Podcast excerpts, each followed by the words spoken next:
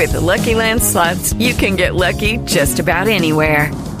This is your captain speaking. We've got clear runway and the weather's fine, but we're just going to circle up here a while and get lucky. No, nothing like that. It's just these cash prizes add up quick. So I suggest you sit back, keep your tray table upright, and start getting lucky.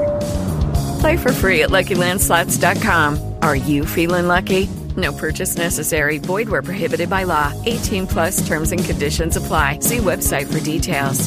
Blog Talk Radio.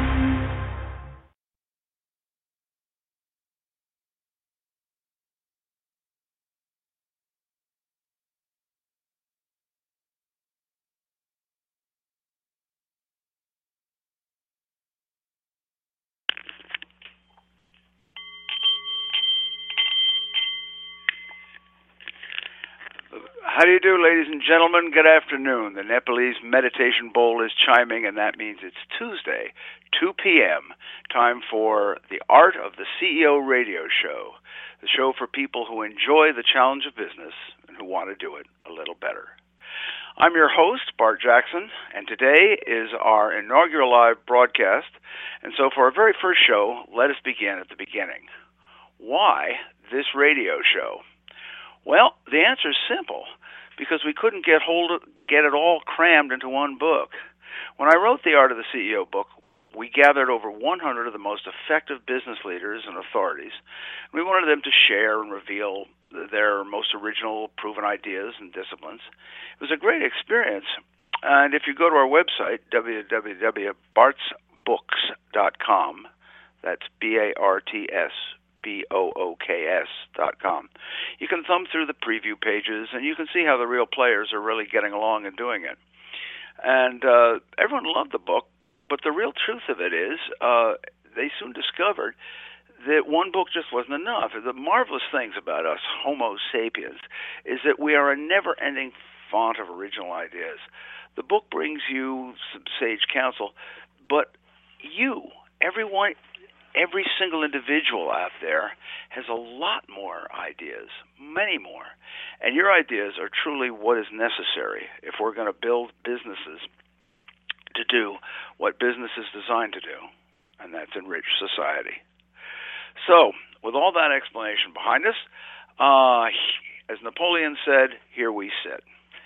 We have a very sumptuous feast of wit and wisdom this half hour, but before we tuck in the napkin and delve in, allow me to set a few useful utensils. First, as I always do, let me remind you, each individual within hearing of my voice, that the good Lord has gifted you with the title and privilege of Chief Executive Officer of yourself. That's the most important corporate body in your life. Today, will you take the beauty of the magnificent snow and revel in it like a child? Or will you snarl at it because it interferes with some duty that some other force or person has told you is your responsibility?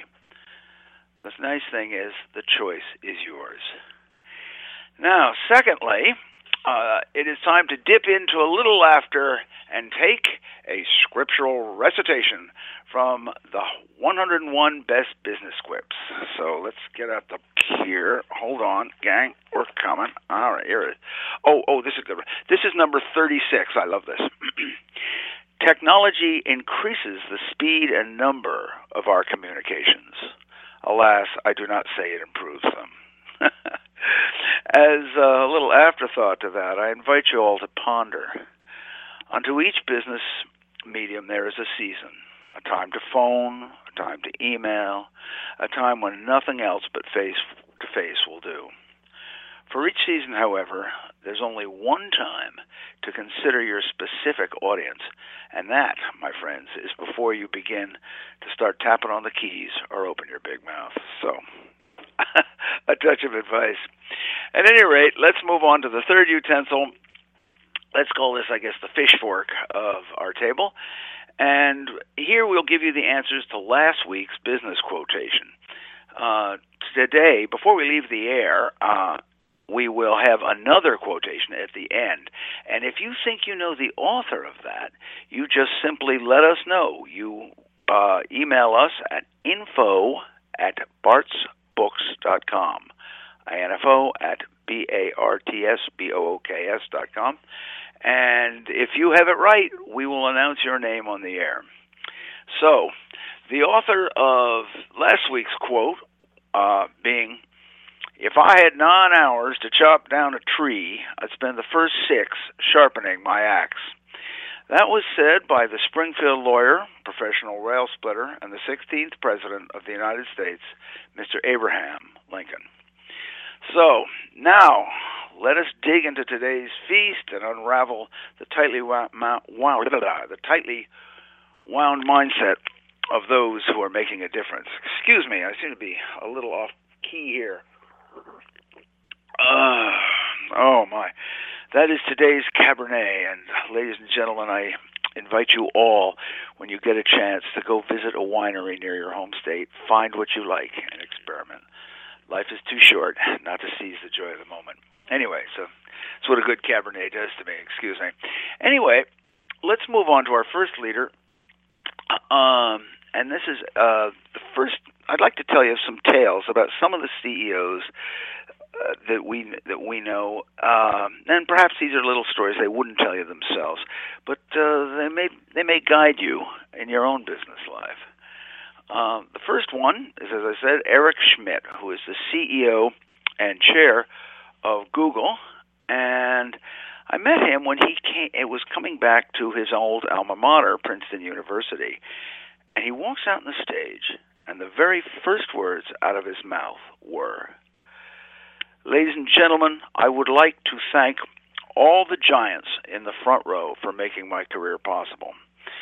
Now, in the front row was the faculty, and many of you who have done your reading will know that he was referring to the great quotation Sir Isaac Newton, who, after he had alone developed differential calculus, said, "If I have seen further than others, it is because I have stood on the shoulders of giants."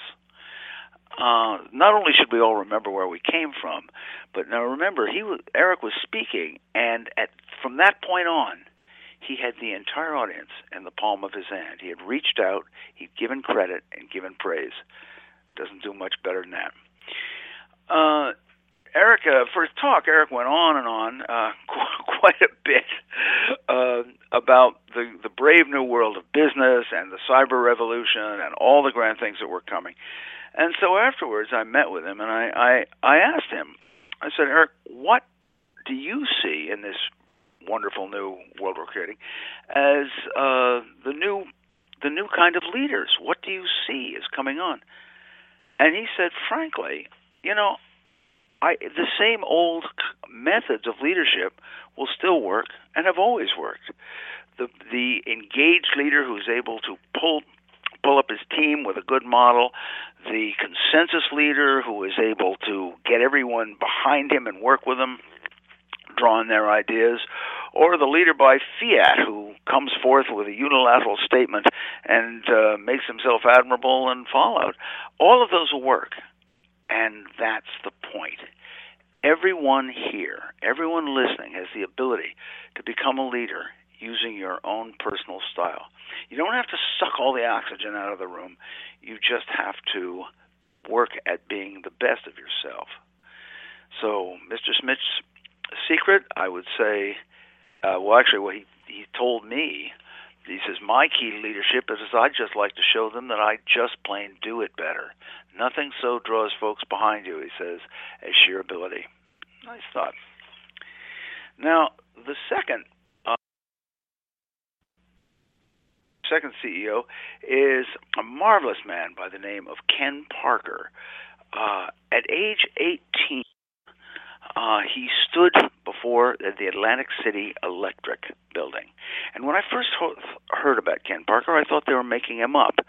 But at 18, he stood in front of Atlantic City Electric building, walked around to the back, got in a jumpsuit, and started cutting their lawns. Good first job for a young boy, good way to handle it. 18 years later, however, Ken again stood in front of the Atlantic City Electric building with its several million customers and walked through the front door, this time nodded to the receptionist, nodded to his own secretary, pushed open the door that said "President" and went down to sit in his chair. It's amazing. And I've met with Ken, and I asked him, what brought this? How did you make this Horatio Alger story come true? Now, there's a lot of things that he told me, but let me just pass on one to you.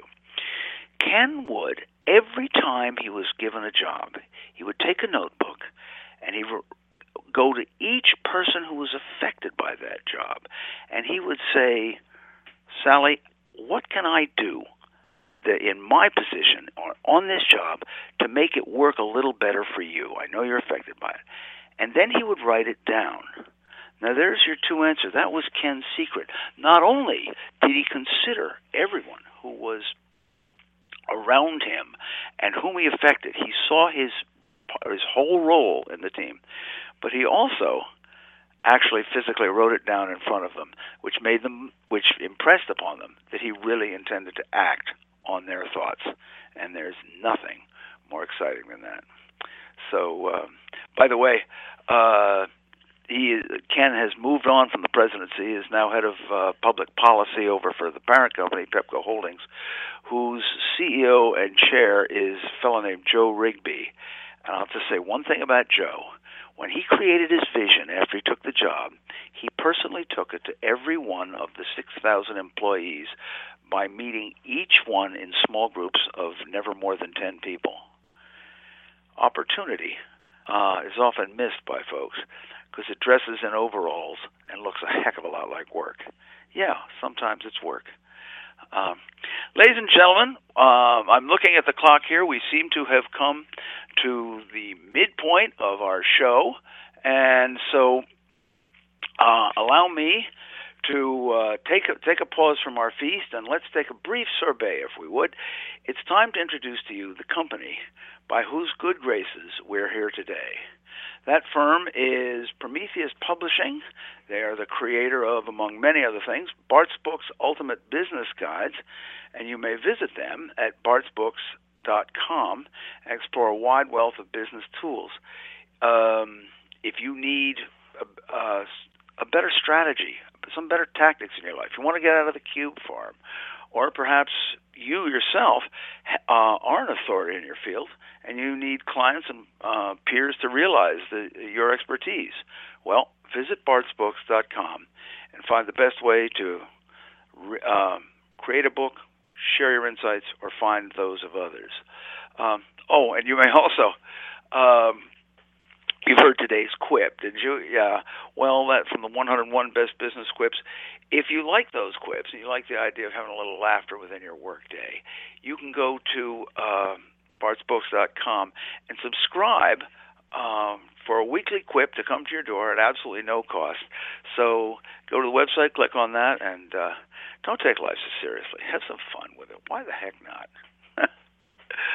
All righty. Now, moving on to the mainstream of this evening's symposium, let me tell you another tale about another CEO. This fellow's name is Mike Griffith. He is the CEO emeritus of Laureate Biopharmaceutical Services, and Mike is one very cogent, very perceptive trainer of people. And he's given me a couple of pieces of advice that I pass on to you. His first line is, never, never work for an equal opportunity employer. And that may shock you. It shocked me when he said it. What he's talking about is do not go to work for a company where you join in, you spend 2 years here, and then they move you into this position there, and they move you into this, and they're giving you the experience, and they're putting you through the ropes in the mill. And he says, that truly is protocol over common sense. You want a meritocracy. You want to go where if you really are powerful, hardworking, and capable enough, you're going to soar like an eagle. And so that's what he says. He had two particular women who he was just absolutely making them climb as high as they can and go as fast and hard as they possibly could, panting and puffing the whole way. And I like that. That's the kind of guy I want to work for. That if I show him I'm capable, I'll go with him. So look for that when you're hunting around for a new position. And the second thing is that Mike always talks about is that the team comes first. As he puts it, I don't care if you are the best salesman or the cotton-picking best researcher we have on the team. Son, if you're disruptive and you can't play well with others, I'm going to take you aside and politely ask you to find happiness elsewhere. And so Mike has sort of an amputation position on training people. Either you help the team, or son, look at the time, you got to go. So I guess we could say Mike's secret is that he was always seeking the best possible people. One of the things he told me, he lives in Stamford, Connecticut, but he moved, he set his latest business down in Princeton because it was near the big pharma who were his major clients. But he also said it was for renowned intellectual capital. They're just better. So consider that. And what's the result of all of this? Well, Mike Griffith has founded two and bought up and run a third very small pharmaceutical companies, each one of which has absolutely exploded in both profits and size, and sold them off. And he's now on his way to something else. Mike's attitude toward people, it's sort of like I think he must have read Plutarch's Lives, which you all should, by the way, and studied both Caesar and Alexander. These generals trained their individuals to be great fighters in and of themselves, but those who couldn't work well with the team were shunted to the very back ranks with a great deal of shame. Just pass it on to you. So, life is going well here. I see our time is taking us forward. So excuse me. I think before we go to this next individual, who is a unique man in and of himself, I'm going to have to take another sip of this marvelous Cabernet. Very good. And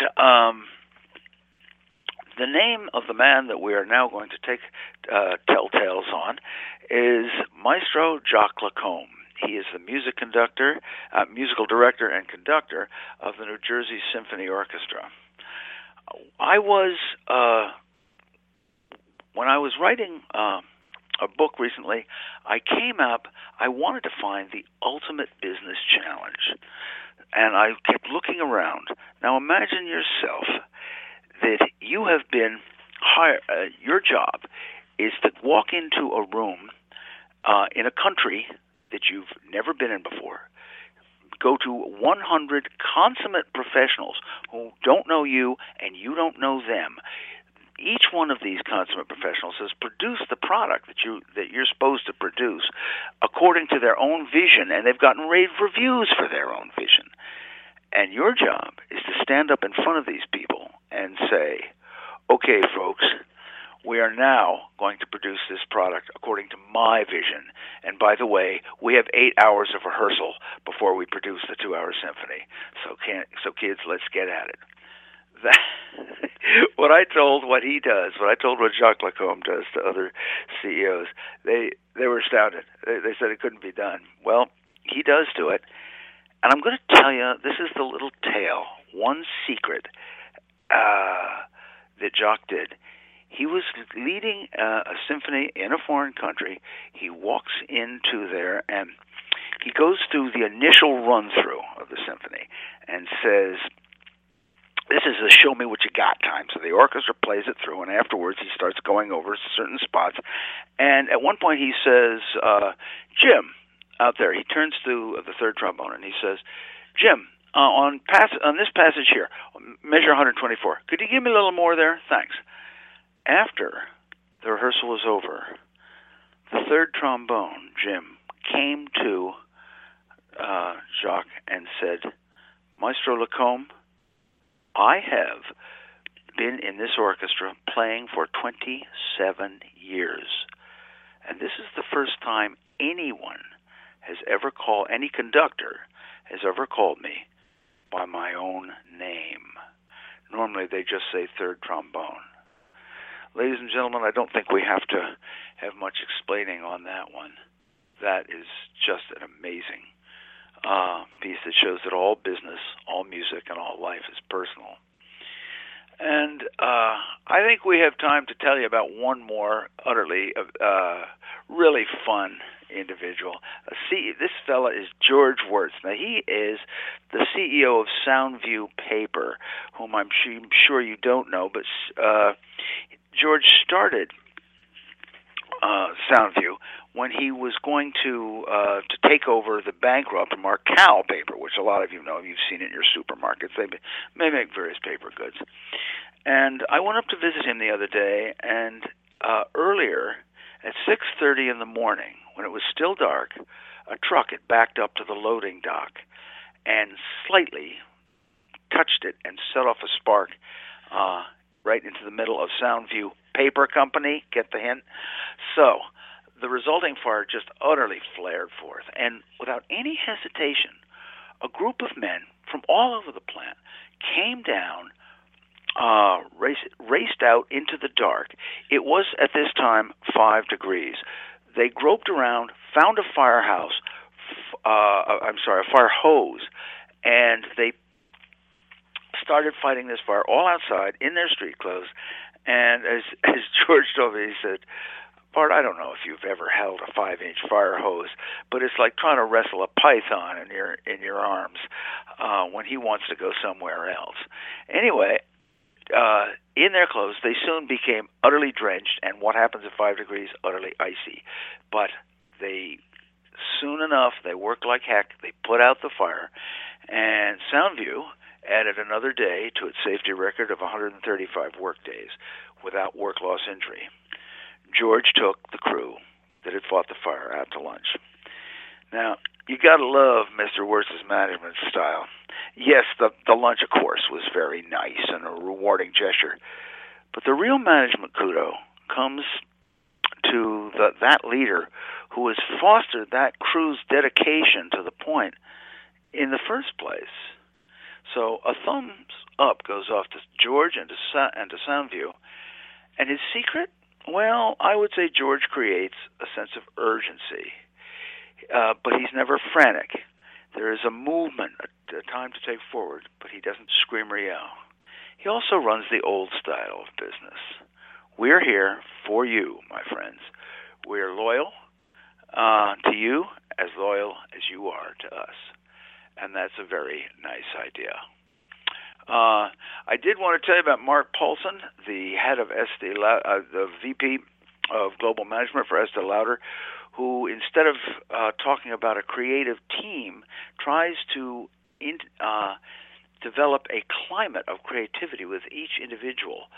But as I see, we're coming. I really don't have time to expand on that, and that's a shame. I think we'll have to have Mark out here shortly, and that would work very well. So as we round out the show today, I'd like to just leave you with a couple of thoughts. And one of them is, as promised, here is today's business quotation. Who said, vision without execution is hallucination?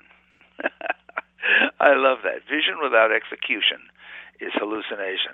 I'm afraid we've seen too much of that. Anyway, I'll give you a hint as to the author on this one. This was a CEO who shed a little light into our lives. Okay, it's probably too much of a hint, but if you think you know who it is, go open an email, write info@bartsbooks.com, scribble the quote down as best as you remember it, say who you think is the author, and we will put your name on the air for and read it on if you're one of those who gets it right. And finally, as a parting shot, I would like to leave you with a few words from my wife's husband. Seek the advice of many, but seek approval only from yourself. Ladies and gentlemen, I thank you. It has been a privilege. Good afternoon to you all, and enjoy the snow. With the Lucky Land Slots, you can get lucky just about anywhere. This is your captain speaking. We've got clear runway and the weather's fine, but we're just going to circle up here a while and get lucky. No, nothing like that. It's just these cash prizes add up quick. So I suggest you sit back, keep your tray table upright, and start getting lucky.